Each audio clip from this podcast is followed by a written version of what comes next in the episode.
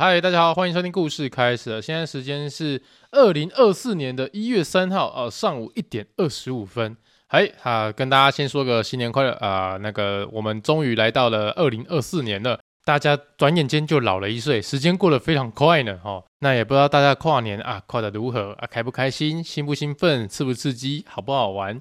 哦，有没有做坏坏的事？还是都在家里面睡觉？这个我们到最后的那个问答环节就可以知道了。因为我们上个礼拜有跟大家讲嘛，就是你跨年的要干什么，要做什么事，你几岁啊？留言到我们那个留言板啊，留言到我们的 Apple Podcast 或 First Story，我们就可以来朗读一下，然后一探究竟，看看几岁的人都在做什么事情。不过呢，这个回到一个重点，我们现在想一下我的一周大事好了，因为我们的一周大事刚好遇到跨年嘛，所以我们先从上礼拜讲好了。上礼拜呢，我去了台北两次的工作，我礼拜二在台北其实是去排演，为什么呢？排演什么事情呢？是排演我十二月二十九号礼拜五，在我的好朋友马克、玛丽还有强强，他们算是飞碟电台的前主持人啊、有一位是前主持人，现在有两位还在主持中。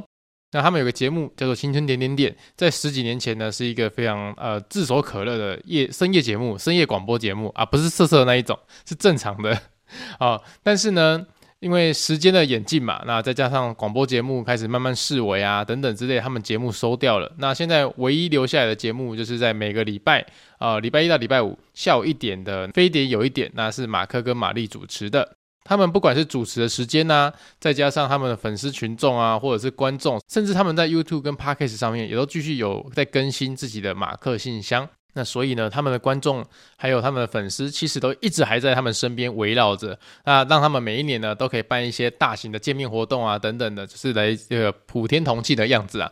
那刚好二零二三年算是他们十年前有做过一件事情，叫做精神损害演唱会。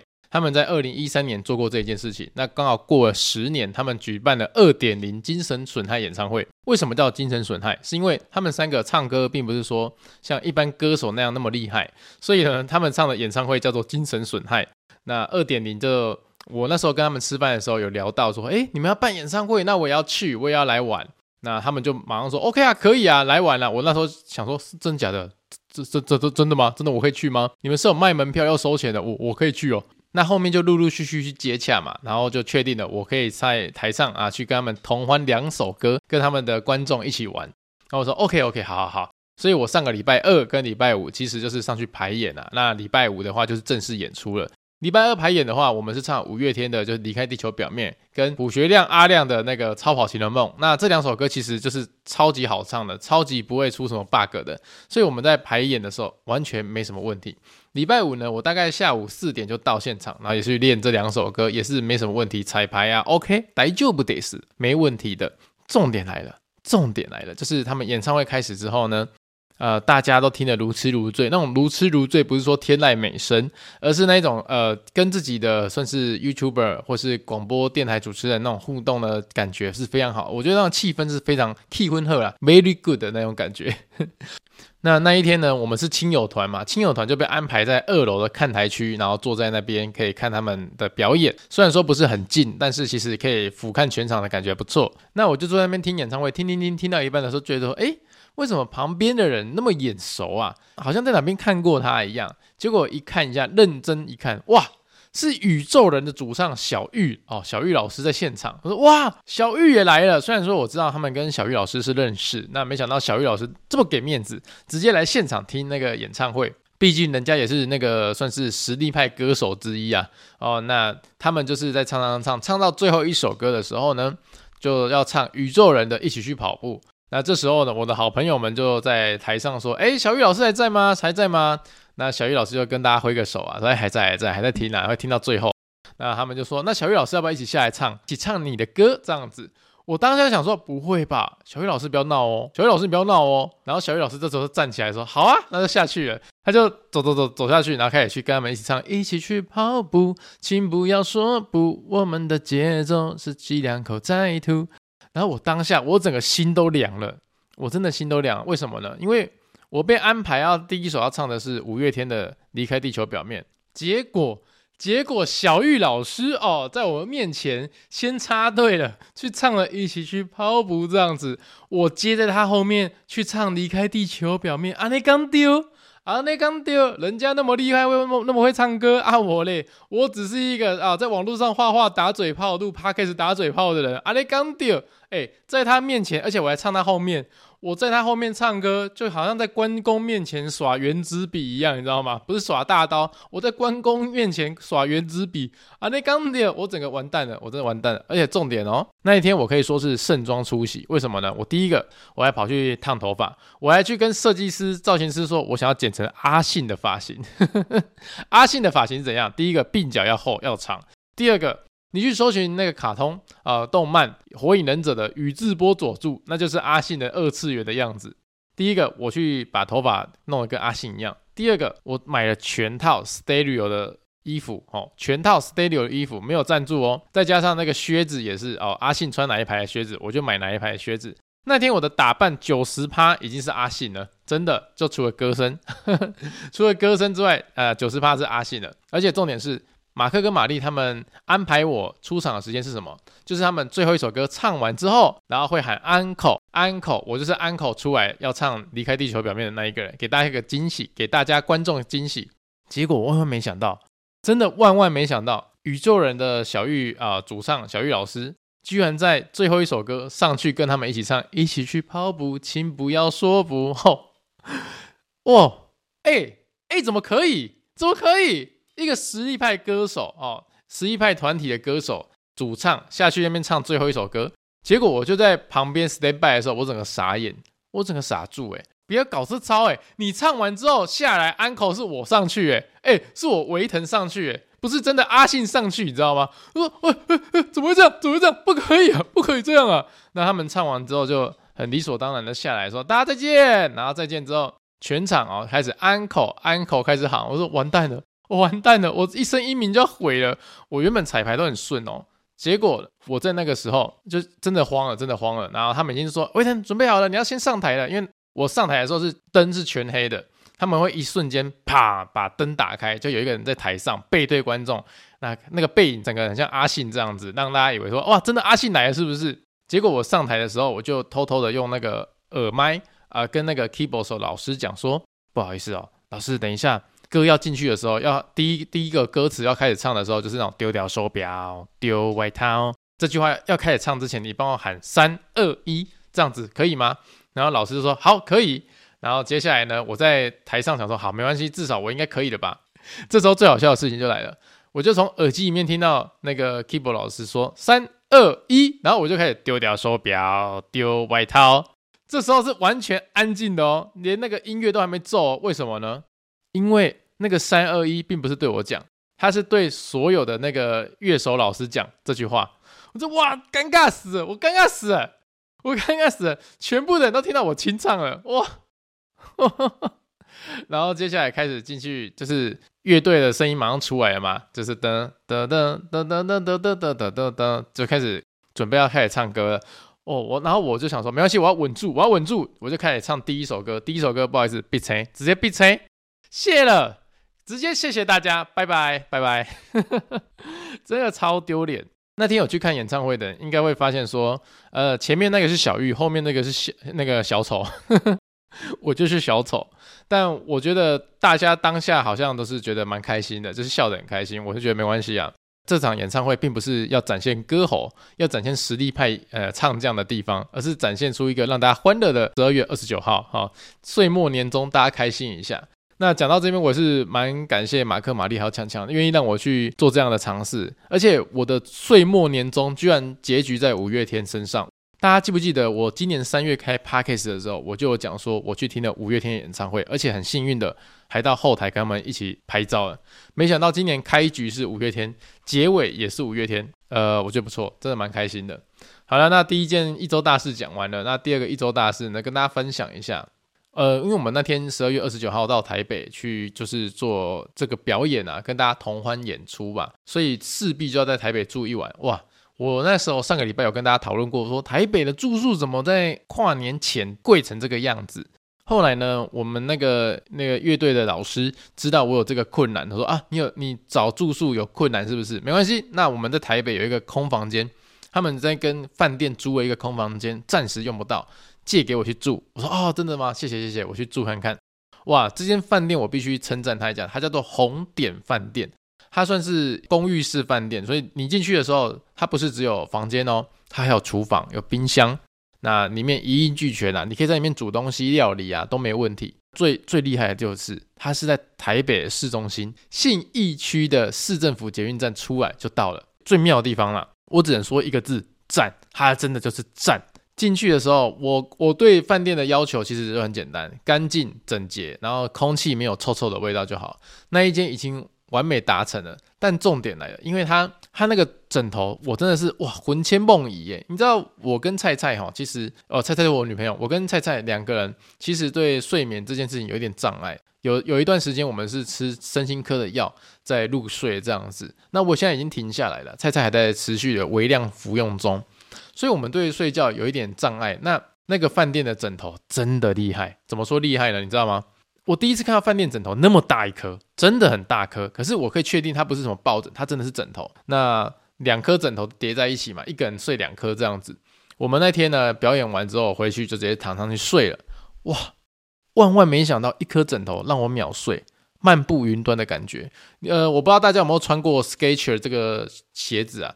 如果你是有在穿 Sketcher 这个鞋子的话，你会知道踩在 Sketcher 的脚上哈，那种那个脚那个鞋子上面，整个好像踩在云端一样的轻柔。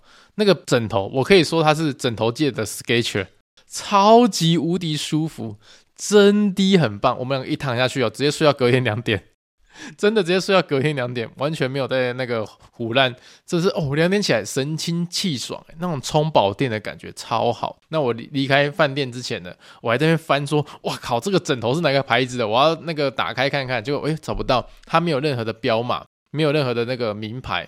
我想说怎么会这样？这么棒的枕头居然没有那个写它是哪一家制造商的厂牌也没有。所以我在退房的时候我就问他说，请问一下。你们的枕头哪边买的？然后那个服务人员就说：“没有啊，枕头是我们都是定做的，哦，是从国外定做回来的。”我想，哇，定做回来的也太高级了吧？那我我要买一颗，一颗很贵吗？那服务人员就跟我们讲说：“嗯，这个枕头是有点贵，那我们帮你查一下，如果你可以接受这个范围的话，我们就呃帮你做安排这样子。”我就哇，想说会不会一颗八九千这样的一颗枕头？结果算一算，哎，其实一颗才一千多块啊。一颗才一千多块，我说哦，一千多块，如果买一个良好的睡眠，我真的愿意，我愿意，我愿意取这颗枕头，所以就是留了那个一些资料啊，就回来就是准备下定了哦，好舒服哦，好期待我的新枕头来。这间饭店呢，我只能说地理位置好，然后就加上服务员哦，他们是算是服务秘书，他们的那个态度非常赞。接下来哦。他们外面的吃的小吃的巷子超级无敌多，真的是我我只能说，这是我在台北目前住过呃数一数二的，算很赞的一个饭店这样子。最重要的是枕头超级无敌赞，嘿嘿嘿，跟大家分享一下。但是我有看一下它官网的价钱啊，其实不是很便宜，认真来讲不是很便宜。那要不是这一次是因为我上去台北，人家知道我说我没有地方可以住的话，他把这个房间让给我住哈。我我说真的，我这种节俭的个性，我可能是不太会去下定这样的房间的，因为毕竟一个晚上好几千块的话，也是我平常台南台北高铁来回好几趟的钱的这样子，所以我这个算是比较荡生啦，就是我对住宿我自己觉得可以睡觉就好，但是如果你在台北，你有机会到台北去玩的人，那又是平常日那个价钱比较亲民的话，我是蛮推荐这一间的。我没有说他业配，但是我真的觉得他服务非常好，而且地理位置非常赞，真的是这样子。好了，那接下来呢，我们来继续分享哦，一周大事就是进入我们跨年了。那跨年我有跟大家分享嘛，就是我们这一次就是要刮刮乐，原本要买一万块的刮刮乐，结果一万块刮刮乐完全买不到，为什么呢？因为他们说一月一号就要发表呃最新的刮刮乐了，所以一月一号都要发新的，他不可能去进旧的刮刮乐进来嘛。所以我跑了好多家刮刮乐彩券行，他们说一百元的都没有，呃，只剩下两百元的。那两百元的，我想说好吧，就买一本吧。反正就是到最后，如果多出来的钱我自己吸收嘛。那、如果中的奖金的话，我也可以多分一点，我觉得没关系。所以我买了两万块刮刮乐，跟我们同学们一起玩。那两万块刮刮乐究竟啊回本多少呢？哒哒哒哒哒哒哒哒哒哒哒，嘿，两万块的刮刮乐回本一万两千八百元，我的钱。那当然是按照比例啊，我一个人是。支付九千块的比例啊，所以我大概可以拿回那个六千多、五千多还是六千多，反正我算过我是亏了三千多块这样子。那其他人按照比例去分，每个人分的程度不一样啊。那就是一句话啦，亏哦，大家呃知道哈，两万块回本是六成，大概一万两千多块啊，一万两千八百块啊，大家自己汲取这个教训哈。那以后看看自己状况如何啊。如果你觉得你过年的时候你想尝试一下的话，你搞不好可以往更高阶去挑战哦。我们是两两万块回一万二。那你搞不好挑战那个三万块也可以哦，跟大家分享一下。我们没有一气致富，所以我现在还在这边乖乖录 Podcast，跟大家分享我的生活。我告诉你啊，中了之后啊，中那种几千万的哈，拍什么啦？不录了，不录了，不录了，不录了。每天开开心心的投资股票来赚钱就好了。好，没有录 Podcast 这边讲生活，有没有？哦，刚刚还被电脑气得要命。我现在录的电脑是利用第二台电脑录的，因为我第一台电脑它不知道为什么，我前面录音录了二十分钟，它一直断，一直断，一直断，搞到最后我很不爽。我现在全部重录的，对，没有错。所以我刚刚讲的话都是重新讲过一次的。虽然说听起来很很自然，有没有？但没有，我已经讲第二次了，有够不爽，真的是气死我。我那台一直当的电脑，就是录音录到一直当的电脑是华硕 ROG 哦，华硕 ROG 的电脑。所以大家如果要避雷的话，可以参考一下啊，参考一下我个人使用的经验呢。好了，那我们最后一段呢，来分享一下我们二零二三年的一个重头戏，诶，是什么呢？啊、呃，应该是我们标题就可以看到了，二零二三年我的 Podcast 广告总共赚了多少钱？好，没有错，因为我们在上传到 Podcast 平台上面呢，他们就会帮你去呃运作一些广告机制，就是投一些广告在里面，很像 YouTube 一样嘛。那 YouTube 看影片会跳出广告，听 Podcast 也会跳出广告。那我已经陆陆续续有收到一些广告费用，但我都没有把它领出来。我现在就来打开网页，跟大家分享一下，说，诶，二零二三年我一整年录下来我的 Podcast 广告是多少钱？我相信大家应该蛮好奇的，所以我现在来跟大家公布答案。来，Lady and Gentlemen，我的二零二三年 Podcast 年度总收入为五千八百四十五元。天啊，五千八百四十五元呢！呃，我的天呐，这是录了一整年哈，就是光靠 Podcast 里面产出的那些广告，好，广告带来的流量，所以我赚的是五千八百四十五元啊，不错啊，不错啊，就是这个钱也算是不无小补，我们可以吃个好东西，然后或者是就是看个好电影啊，买一件不错漂亮的衣服，可以，可以，可以，可以，可以，或者存起来嘛，好，也是 OK 啊，呃，有收入总比没收入好，我也不敢多说什么，那反正就跟大家分享一下我的。听众人数大概一集会有三万多人在听，那三万多人听的话呢，呃，收入就是这个样子啊。哦，我不知道哎，我不知道这样是算高还是低啊，但是我自己觉得没有到一个特别突出的成绩吧，我是这样觉得。但没关系，今年二零二四年，我们看看可不可以有其他的方法可以转变，让它越来越好，蒸蒸日上哈。那当然了，一开始在 Podcast 这边就是录音跟大家分享，也不是说一定要在那边赚到什么钱啊，有赚到钱当然最好了，这真良心话嘛，不能说谎。但如果没有赚到钱，当时也是说啊，练一练口才啊，跟大家可以每个礼拜有个东西可以聊天啊，练练周记跟大家分享嘛。反正我人生也算是蛮白痴的，哦，白痴白痴的啊。那有些东西跟跟大家分享，让大家有一个地方算是秘密基地，展现出啊、呃、不为人知的一面、哦。百百分之八十七八十的我在这边跟大家分享也是不错的。好，大家不要担心说没有赚钱我就不录了啊，放心放心，还是会继续录下去的。好了，那我们一周大事就告一段落。接下来钟声之后，进入周记环节。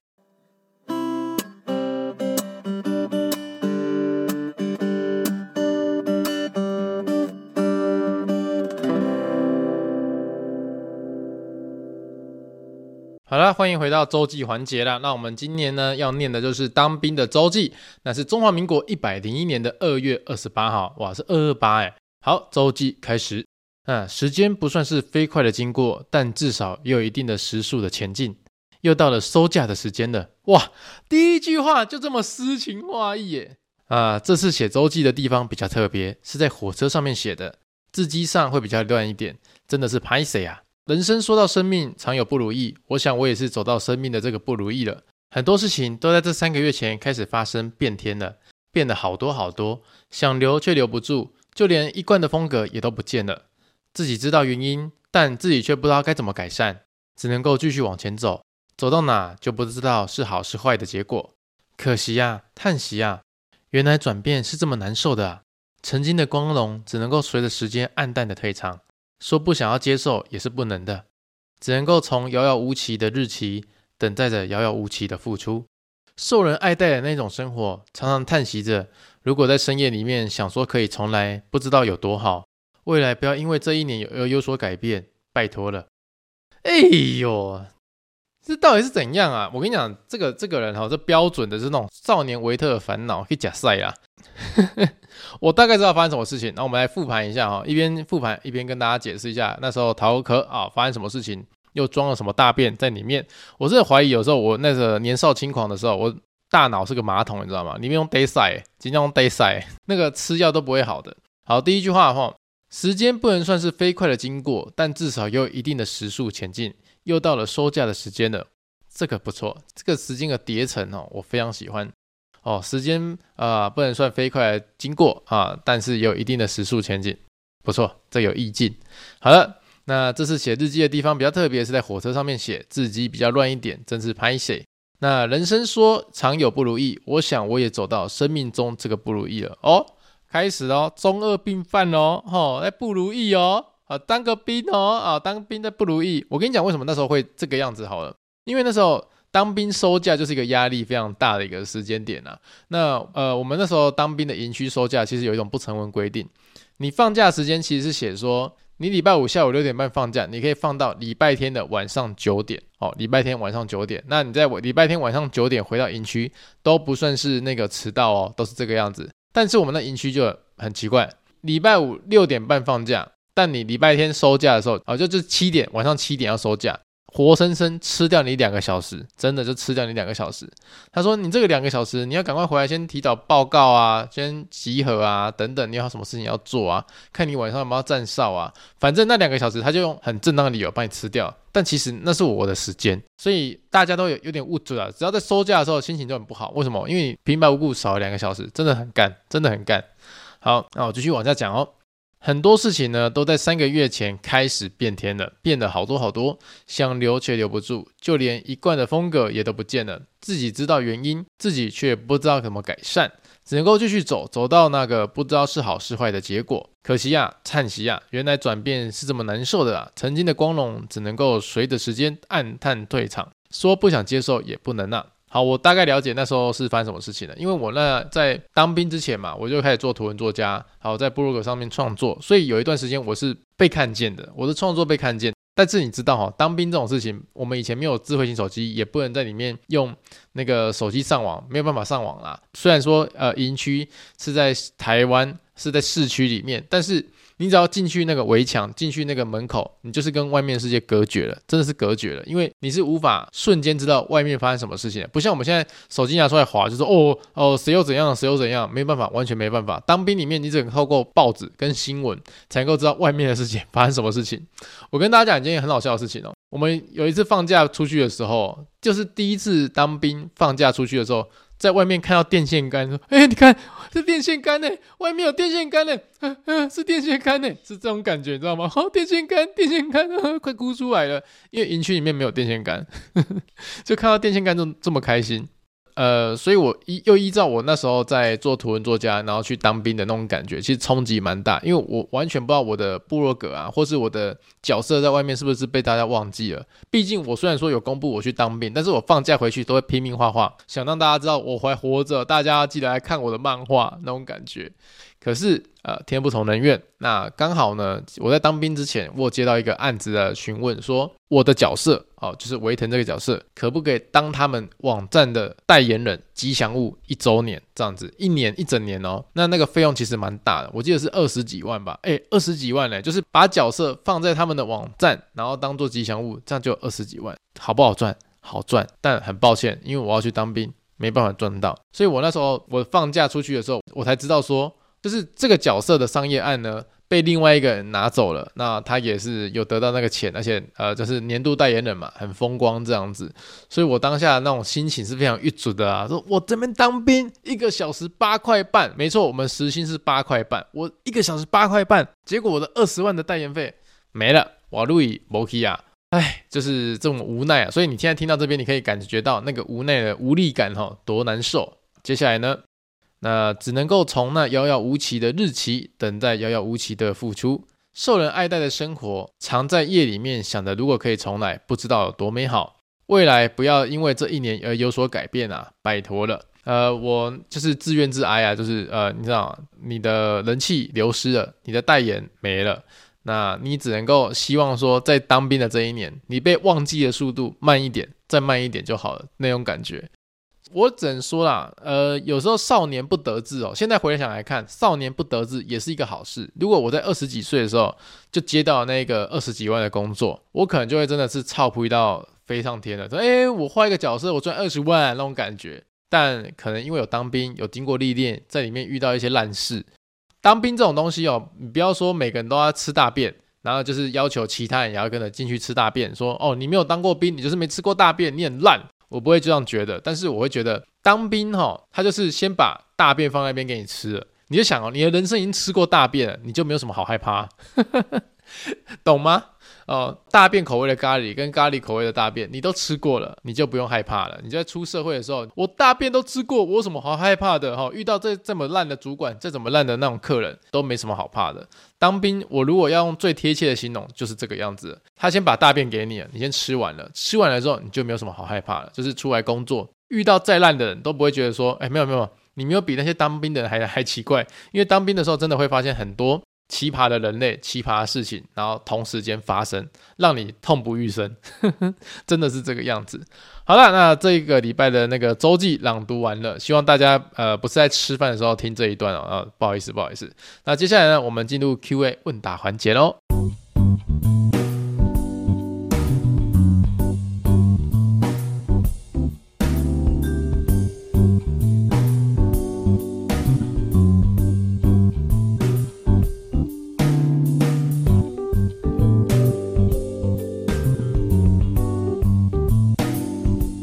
好了，现在我们进行 Q&A 问答环节。那如果大家呢有什么问题，或是你想要留言给我的话，可以在 Apple Podcast 或是 Firstory 上留言，那给我五星好评，我们就会念出来哦。那第一位留言的是说到交换礼物都没有好印象，他是天天鸭。国二交换礼物，那时候耳机蛮贵的，超想要抽到的，没想到我真的抽到了。然后放学的时候，我发现我耳机不见了，没错，被偷走了，我也不知道是被谁偷走的。所以我又花了三百多块买礼物给人家，结果没有拿拿到东西。而在国三的交换礼物呢，我抽到班上一个超帅男生的礼物哦。那时候是一个仙人掌盆栽，我就觉得好文青呐，好喜欢呐。结果我下一个同学抽到自己的礼物，那老师就说啊，他抽到自己的，所以跟上一个人交换啊，没错，就是我，我只好跟他交换我的礼物了。拆开之后，我看到他送的是邮局的存钱筒，整个有个落差，有够难过的。高一的时候交换礼物，原本要交换，结果当天大家都带了礼物，然后班上的开心果那一天居然没有出现。到了中午，教我们全部的老师都出现在我们班了，跟我们说那个开心果同学出车祸过世了啊！大家都吓烂了，原本开开心心期待下午的交换礼物，直接取消，没有心情了。我靠，你的交换礼物真的很催悲诶，就是我没有办法想象诶，就是。第一个交换耳机，耳机被偷；第二个交换礼物是个帅哥的礼物，结果被迫跟别人交换而变成存钱筒。存钱筒真的是很没有用一个东西，认真来讲。然后第三个原本要交换的礼物，因为同学过世已经取消了。我靠！啊，这个天天鸭，希望你接下来人生不要再交换礼物了，真的听我的话，大家集资买刮刮乐。好了，那下一位他说嗨。他是林巧云，他说：“嗨，维腾，请问你的艺名为什么叫维腾呢？那遇到你一定请你喝真奶吃鸡排哦，因为我本名叫孙维腾。”好，下一位呢，差点被当智障的外送员，他是小迪零四零一。嗨，维腾，我在霸轩直播抖内七十元给他听，Pockets 笑到差点被客人当智障的外送员。嘿，对，那时候就是客人给的小费，你猜对了，那时候你跟霸轩一起直播哦。二十五岁的我，今年跟去年一样。跑外送到跨年倒数，没有下雨的话，还可以继续在远方看烟火，然后继续跑单。运气好的话，可能收到小费。那如果跨年那天有收到小费的话，我会来请你吃鸡排跟绿茶一分糖的。哎呦，谢谢小迪。虽然说你前面讲那个完全没有印象，但是你说要请我吃鸡排跟珍奶，我打赌哦，我敢断言你跨年那天一定有收到小费。好，下次遇到我一定要请我吃，直接强迫人家。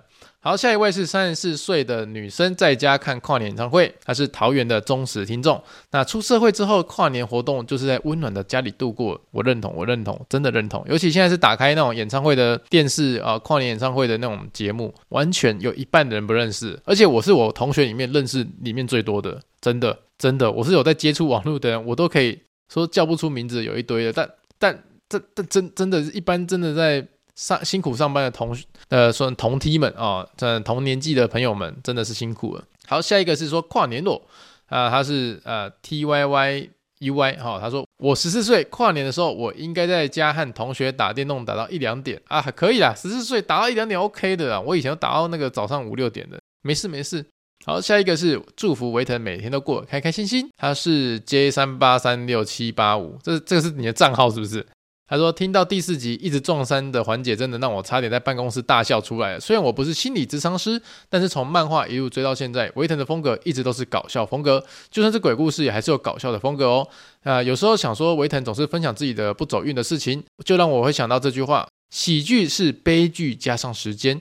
希望这些不走运、不开心的经验，维腾是真的已经觉得没有关系了。”最后，谢谢维腾的创作，让我们观众每次都可以笑到不行啊！谢谢你啊，哇，这个算是蛮安慰我的，感谢这是资深漫画的读者了。好，下一位是海海尔达，哈、哦，他说：“维腾你好，我是听到 EP 十七心有戚戚焉的人。以前高中英文老师也喜欢叫我们罚写，一次考三百个单字，然后抽一个单字写五百次，当时真的是怎么写都写不完。”拜托，怎么可能写得完啊？你抽一个单词要写五百次诶，那没写完的话，就是每天都要罚站。我罚站，我就直接罚站，我就不写了，哼，直接不写了。那真的太喜欢维腾的，我有乖乖看广告哦，请你吃鸡排跟绿茶一分糖。我只能讲一件事情啊，这个老师哦，真的有病，真的有病。你一次考三百个单字，然后错一个要写五百字，我告诉你啊，就是那种顶天的天才啦，这是顶天的天才，他有也有可能错十个诶，那你错十个，一个要写五百字，就要写五千次，怎么可能写得完？我告诉你，直接不写，直接去罚站，真的，一一定会有很多同学哈，就直接为了罚写，就搞得一整个晚上都在熬夜。我告诉你，机会成本，直接去睡觉，真的直接去睡觉，睡觉起来精神还比较好一点。好，下一个二十三岁的跨年。嗨，维腾你好，这次跨年呢，我要去台北找男友。那打算吃完宵夜后散步去附近的公园，顺便抓宝可梦，远远的看烟火，然后回家睡觉。我觉得这样的跨年也不错诶，并不是说什么一定要去人挤人的地方啊，跟自己喜欢的人哈一起度过新的一年，跟过去说拜拜，然后迎接新的一年，感觉很浪漫，可以可以。好，下一位他说跨年要干嘛？啊，他说是国考努力中哈，说买些吃的在家里耍废。好，那下一位的跨年行程他是那个秋哈，他说三十五岁男生啊，跨年在阿里山看日出。哇靠，这个行程真是蛮热血的。说老实话，三十五岁，我明年就三十五岁，我也不确定我会不会想要做这件事情呢。明年如果顺利的话，跨年可能还是跟这群老朋友一起在家里啊。说真的就是这样。那如果可以的话，我也希望说明年可不可以跨年可以在国外哦，这享受国外的气氛也不错。希望明年可以。好，下一位呢是感谢维腾带给我满满的快乐哈，他是 P L N 二二五啊。虽然有时候才会点开 Y T 影片，但是 Podcast 每一集都会追哦。听到当兵的故事，心有戚戚焉，会回忆当兵的时光，但不会想再当第二次了。真的真的不会想当第二次，除非第二次的钱真的很多。好，下一位他说感谢维腾。他说：“维腾你好，前几个月看到好味小姐的猫离开的消息，前几天在家里面猫也离开了，现在每天都在哭。去看医生之后，发现自己有忧郁症。想问维腾，得得离开的后会怎么面对呢？抱歉，问了有点沉重的问题。”我记得好像之前也有呃听众问我这个问题，我说得得现在还在现场听我的录 podcast 嘞，应该是说说老实话，宠物的生命周期本来就比人类还短，就是你一开始在拥有它跟养育它的时候，你就知道的事情。所以呢，一开始啊，就是我前面养的兔子啊、丁丁啊、舅舅啊离开的时候，我当然是很难过。但是啊，说说一件认真的，难过也不可能难过太久。那我只能在这边跟你讲说，哈，我的心态都是这个样子。你现在会难过是正常的，因为你是很爱很爱他，所以你的难过的心情就是你的爱爱他的表现。那我希望你可以先把这个情绪记在心里面。你现在很难过，你很爱他，那爱他把这个情绪记下来，keep 住，就是 hold 住，hold 住完之后呢，记得现在的感觉。等到下一次如果出现了一只呃让你心动的猫或狗狗或兔子，不管是下一个宠物是什么，你遇到了让让你心动的呃那个宠物。你就把这份爱继续延伸下去。你现在你的猫咪过世了，你爱着它，所以你难过。但是你要想，它其实会希望你把这份爱继续传承给下一个动物，让那个动物有好的保护，有好的那个人生哦，狗生、猫生、兔生都是。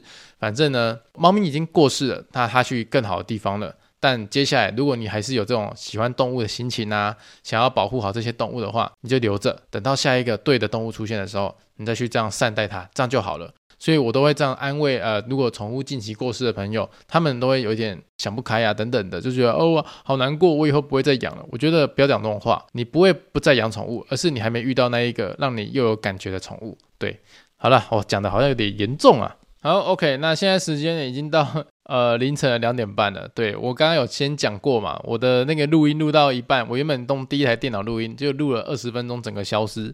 所以害我整个严重 delay，现在差不多要是睡觉时间了。那又加上我们这个礼拜准备要出国，我们要去员工旅游到北海道了，所以呢，真的需要早点休息，早点睡觉。我们后面还有 Firstory 的留言还没念到，没关系，下个礼拜我会补回来哈。啊，Firstory 的听众先给你说声拍谢。OK，那这个礼拜的故事开始了，就到这边喽。那如果你想支持阿腾的话呢，你可以到我的 YouTube 频道维腾，然后搜寻随便一支影片，点开跳出广告，让广告跑完，就算是对我的小小赞助喽。那谢谢大家，呃，在这一年来，呃，也还没到一年呢，因为我们是三月才开播的嘛，这快要将近一年的时间的留下来的听我的喇叭嘴这边讲一些废话，虽然说并不是每一集哈、哦，可能都会让大家特别的喜欢，但是我还是尽量的摸索，找到一个我们双方的平衡点。那也谢谢大家愿意在新的一年继续收听这个节目，我们下礼拜见，再见。